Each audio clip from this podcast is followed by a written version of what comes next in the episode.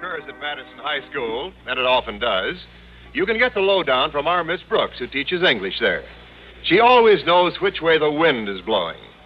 The biggest wind usually blows from the office of our beloved principal, Mr. Conklin. Whenever he directs his huffing and puffing at me, and he often does, all I can do is batten my hatches and yell, blow me down. and he often does. Last Thursday, for example, when we observed Visitors' Day at Madison, Mr. Conklin arbitrarily ordered me to spend the noon hour directing visitors through the school instead of merely wasting my time eating lunch. Next morning, I answered the phone at 7 o'clock, and once again the voice of the turtle was heard throughout the. Get over to school on the double. I have a little chore for you, Miss Brooks. But, Mr. Conklin, can't it wait until I've had breakfast? Don't be selfish. Well, a few minutes later, Walter Denton picked me up and we headed for school. Hallelujah, what a glorious day. Oh, what a beautiful morning. Everything's going my way. Those pedestrians seem to be going the other way, Walter. Slow down. Slow down. Well, you're not in a hurry to see Mr. Conklin. That's the understatement of the year. Slower, Walter. There are more pedestrians coming up. Or going down, as the case may be. Boy, if there's one thing I can't stand, it's pedestrians. Why don't they get a car and defend themselves? Now, look at that fool driving on the wrong side of the street. It must be another European. They're all over town, Miss Brooks. I don't get it. Well, evidently you haven't been reading the papers. A large group sailed over as a unit to see America. Yesterday, our mayor gave them the keys to the city. The way they drive, he must have given them the keys to a saloon. Now I can understand why there were so many foreigners rubbernecking in our classrooms on Visitors' Day, Miss Brooks. You know, must have been hundreds of them. At least. My classroom looked like Ellis Island with blackboards. You know, he had a group that included several Irishmen, Miss Brooks, and although most of them were perfect gentlemen, there was one fellow who told Mr. Boynton he didn't know the first thing about teaching biology. Well, he became so insulting and right in front of the students that Mr. Boynton finally had to just kick him out. No, I'm not surprised. I had the same trouble with a temperamental Frenchwoman. Without provocation, she vehemently ridiculed my teaching methods and then went on to call Mr. Conklin a big fat pig. A big fat pig? a big... oh, that's a scream. what an old marblehead. Uh, Mr. Conklin say when she called him a fat pig? Well, luckily he wasn't there. She merely referred to him in those terms. But I think it's rude and disrespectful of you to find the matter amusing, Walter. After all, Mr. Conklin is our principal. Well, I'm sorry, Miss Brooks. What did you say when she called Mr. Conklin a fat pig? Nothing. I was laughing so hard, who could talk?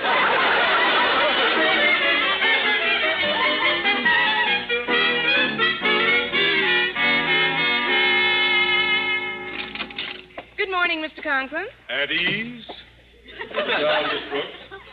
Uh, it appears to me you're losing weight. Well, I'm on sort of a request diet, sir. A request diet? Yes, sir. Whenever I get a chance to eat, you request me to do something else. Your calling me here so early this morning prevented my having breakfast. Now, now, now, you ought to thank me for helping you to keep slim, my dear. If the day should ever arrive when Mr. Boynton sums up the courage to put his arm around you, you wouldn't want to be fat now, would you? Well, no. But I'd still want something left that he could get a grip on.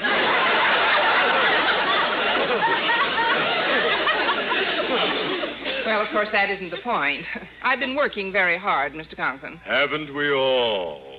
Visitor's Day just about knocked me out. Gad, I never saw such weird characters, particularly a Swedish chap who had the audacity to tell me how to run my office. Well, I didn't wish to appear rude, so I gently escorted him to the door and gave him a healthy boot in the pants, calculated to fell an ox. You kicked him out? Literally. My uh, punting days at old Rutgers stood me in good stead, Miss Brooks. They didn't call me Tricky Toes Osgood for nothing. Far be it from me to belittle the talents of your toes, Mr. Conklin, but unless you summon me here for something more urgent than to play this little piggy went to market, I'd like to eat. Oh, you are impatient, aren't you? Well, I'll tell you why I summoned you, and then you may bite me if you wish. Last night, Mr. Henry Newton flew in from Washington. Mr. Newton happens to be a distinguished member of the National Board of Education, Miss Brooks. And uh, inasmuch as you are faculty advisor to our paper of the school, I want you to get out a special edition in his honor. He's that important? Yes, he is. To, uh, to borrow a rather humorous expression from my old army buddies, Mr. Newton is as top brass as a doorknob in the Pentagon. I see. And you'd like to polish the doorknob. Exactly. You will run over to journalism at once and write a brilliant editorial under the name of Osgood Conklin.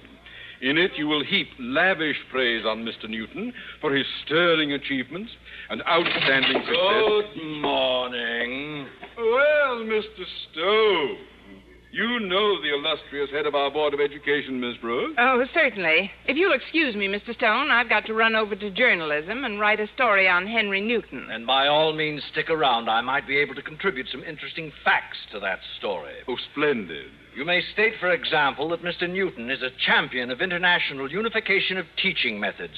Teachers in other lands simply do not understand our methods, nor do we understand theirs. Perfectly true. What do we have in common that men of all nations can understand? Outside of Marilyn Monroe, I can't think of a thing.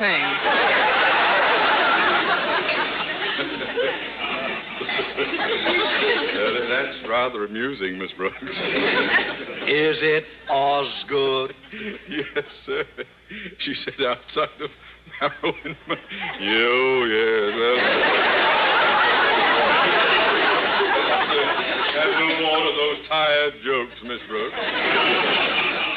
You were saying, sir.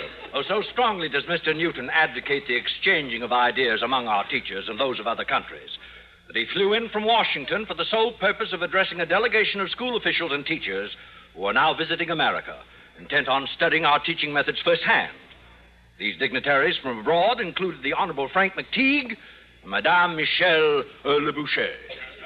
Well, Mr. Stone, if Mr. McTeague and Madame Le Boucher should care to visit our school, we'll certainly make them feel at home. When they were here yesterday, you and Mr. Boynton kicked them out. Caramba. How dare you insult our good neighbors, Miss Brooks? Oh, shut up, Osgood. The chap you insulted was Eric Stromstad, president of public schools for all Scandinavia. Mamma mia! You kicked him out. As I say, they don't call him Tricky Toes Osgood for nothing. The injured parties have prevailed upon me to write a letter of introduction to Mr. Newton. They intend to meet him at lunch and officially protest the treatment they received at your hands. Well, sir, if you could perhaps tell Mr. Newton. I that- can tell him nothing. As a member of the National Board, his powers far exceed mine. You have stepped on the toes of his pet project, and in so doing, you may well have committed occupational suicide. Yeah. You mean he, he might have our jobs? Under similarly grave circumstances, he has forced the dismissals of many teachers. Oh, teachers. Oh, well, I'll be sorry to see you and Mr. Boynton go, Miss Brooks. Please, Mr. Conklin. As for Mr. Boynton, his actions were entirely justified. Mr. McTeague insulted him in the presence of his students. Uh, nevertheless. And as for Madame Le Boucher, well, I had to get rid of her. She was disrupting my classroom. and- That is no And she called you a big fat pig. The guillotine would be too good for her kind. My chivalrous nature compels me to spring to the defense of American womanhood. If Mr. Newton should discharge this poor woman, this, this poor teacher you see cringing before you. He's been known to fire not only teachers, Osgood, but principals as well. Principals, too? Mrs. Stone, if I should lose my job. Never mind her, she's just a woman. I'm a married man with child.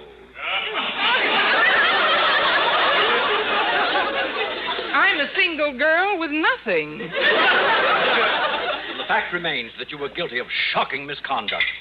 Miss Brooks, Osgood, when those foreign dignitaries inform Mr. Newton of the shabby treatment you extended them, you may rest assured that heads will roll. Where are you going, Miss Brooks? If heads are going to roll, I'll set up Mr. Boynton's in the next alley. With the threat of unemployment hanging over our heads like the sword of Damocles, Mr. Boynton and I trudged into the school cafeteria at noon and joined Walter Denton at his table. Since none of us was in a conversational mood, we sat there in funereal silence, grimly scooping up our food.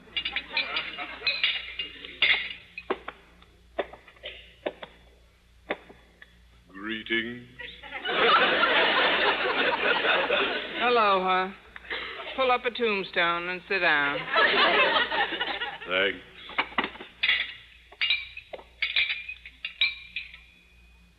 I wish I were dead. All in favor, say aye. Aye.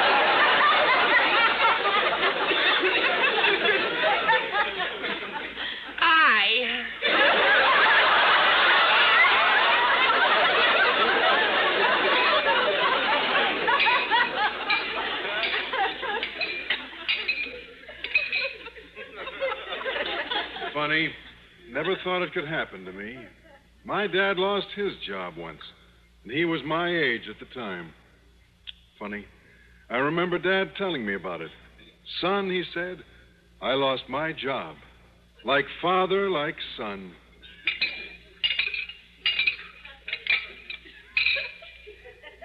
Sonny. Me, Osgood Conklin. Ten years a high school principal. And now, a bum. Like father, like son. Eh?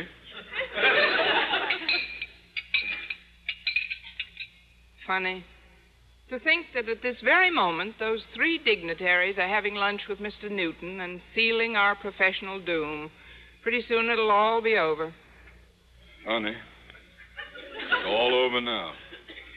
Stone got back to me about an hour ago with the information that Mr. Newton had just received a telegram from Madame Le Boucher to the Honorable Frank McTeague and Eric Stromstad.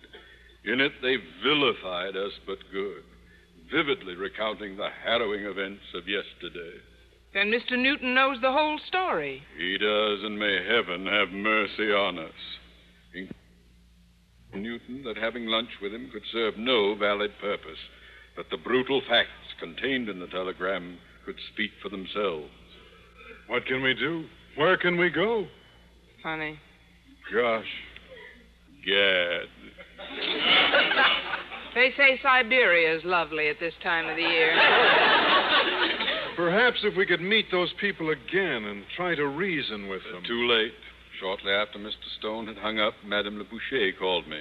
She said, and I quote, I and the Messieurs McTeague and Stromstad have decided to return to our homelands where people are cultured, and we are leaving at once. And bon voyage, you big fat pig.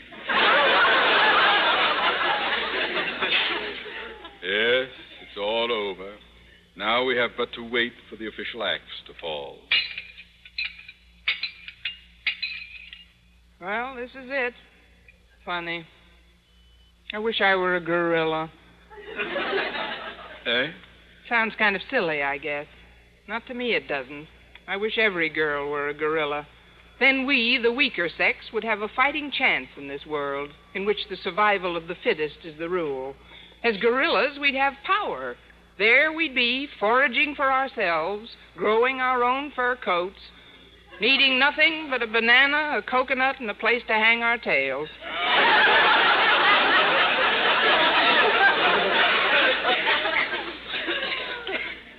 Uh huh.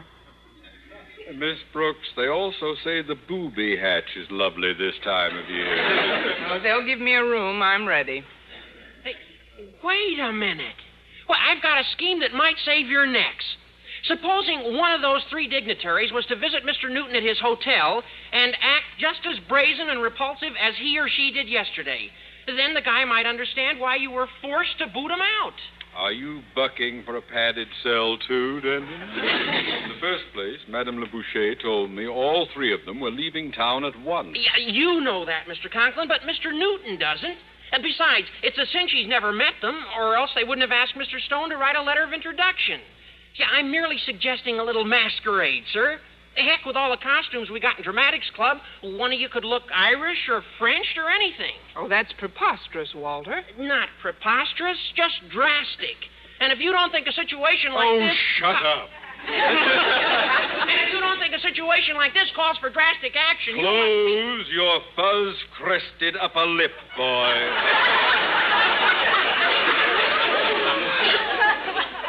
Masquerade indeed.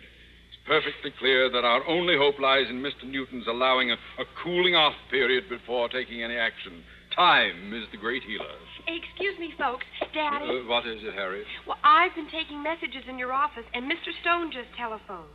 He said he'd been contacted by Mr. Newton, who's called an emergency meeting at the board for tomorrow morning. An emergency meeting? Yes, Miss Brooks. He said at that meeting, Mr. Newton will recommend the summary dismissal of you and Mr. Boynton and Daddy. Tomorrow morning. Funny. Gosh. Gad. Again. Funny.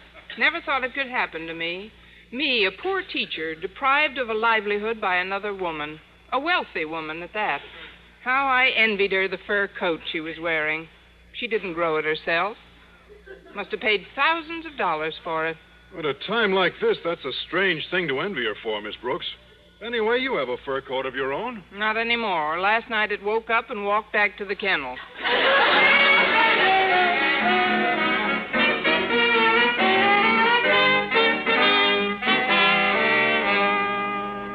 Uh, those members I have named will constitute a quorum at our board meeting in the morning, Mr. Newton. I am not pleased.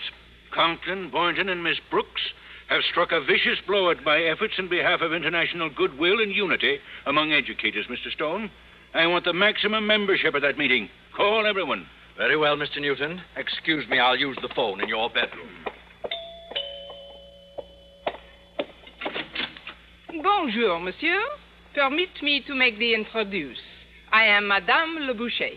Ah, well, what a delightful surprise to meet you, Madame Le Boucher. Uh, you must come in. And uh, tell me all about your horrible experience with Miss Brooks, my dear. I am Mr. Newton. You are Mr. Newton? But I expect to meet a pleasant looking man. You are a big fat pig. What's that? Fat, bald, old, and dirty. I beg your pardon. I heard you were a bachelor, monsieur, and now I can understand why. Sacre bleu, such a stupid face, who could marry? This must be some sort of a joke, madam. I have been married to a lovely woman for ten years, and never have I. Of course, she probably wouldn't let you kiss her. when did you first realize this woman married you for your money? What's. Now, see here. I- If these brazen remarks are a sample of what you gave Miss Brooks. Oh, please, do not mention that blockhead of a woman. You must discharge Miss Brooks at once because I am insult. Yesterday I am in her classroom, and when I kick her. Uh, j- j- just, just, just a moment. Why did you kick her? Do I got to have a reason? I would like to know why did you kick Miss Brooks? Because she is a big fat pig. Well, that may be true, but uh, surely she must have uh, said something of an insinuating or insulting nature to provoke your action. Oh, she did.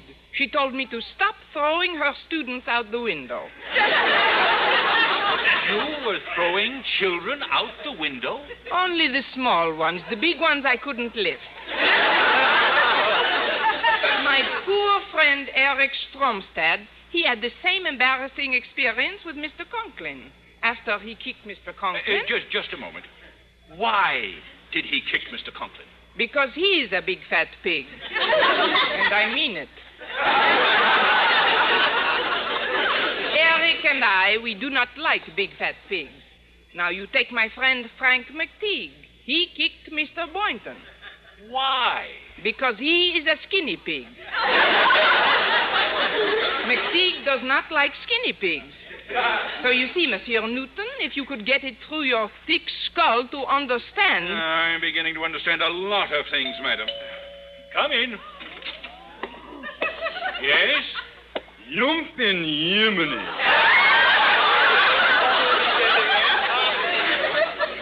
Ik ben Eric Stromstad.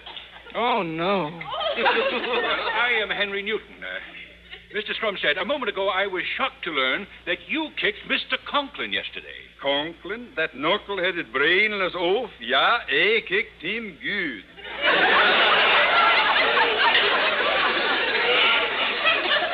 Yeah, they do not call him Tricky Toes Eric for nothing. Bonjour, Eric. Eh? I don't believe... Oh, oh. Eh ben, Madame Le Boucher.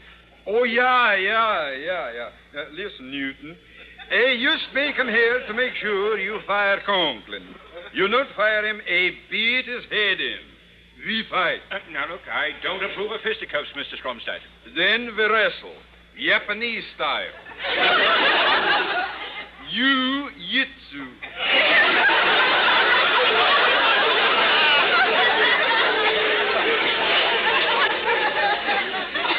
You sound like a yerk. Shut up. It is now perfectly clear to me that you folks were the belligerents in yesterday's happenings at Madison High. You misrepresented your case to me. You know what you stated in your telegram. No, we do not, monsieur. You see, when we wrote this telegram, we are loaded. Loaded? Yeah, yeah. We was drinking, you old goat. Drinking? Old goat? No, old crow. This is a little joke I heard on Kukla, Fran, and Pierre. Good heavens, you people are insane. Begorra, I'm Frank McTeague. Well, uh, uh, I'm Mr. Newton. The back of me hand to the front of your face. Rappelez-vous, McTeague. You remember me, Madame Le Boucher? And of course, this gentleman here with the alpine jacket and the bare knees is Bain Eric Stromstad. Eric Stromstad. you? Oh, that's the silliest costume I ever saw. Shut up, you jackass.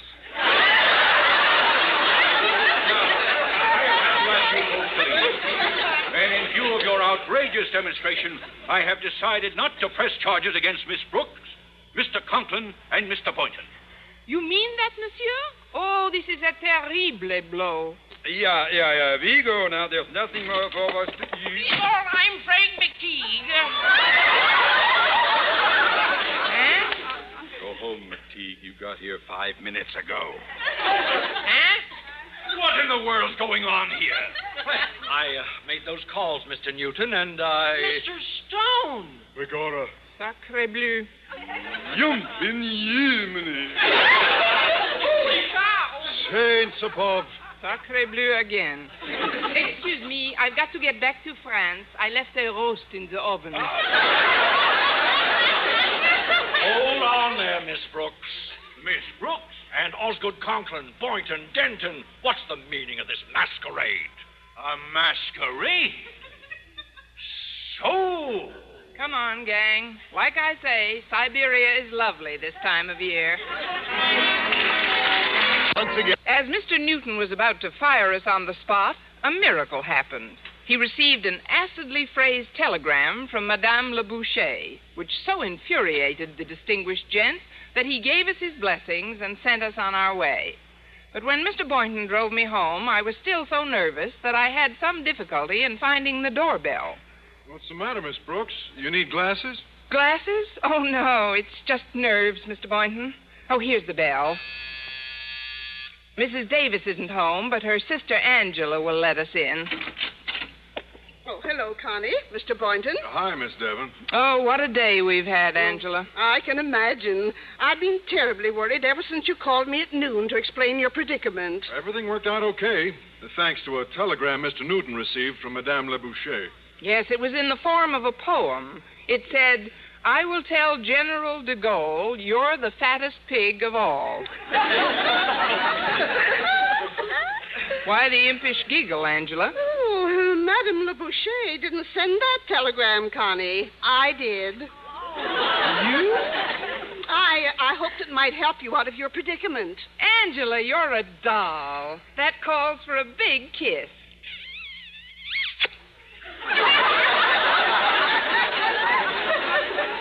Miss Brooks, you kissed me. Well, kill me. I need glasses.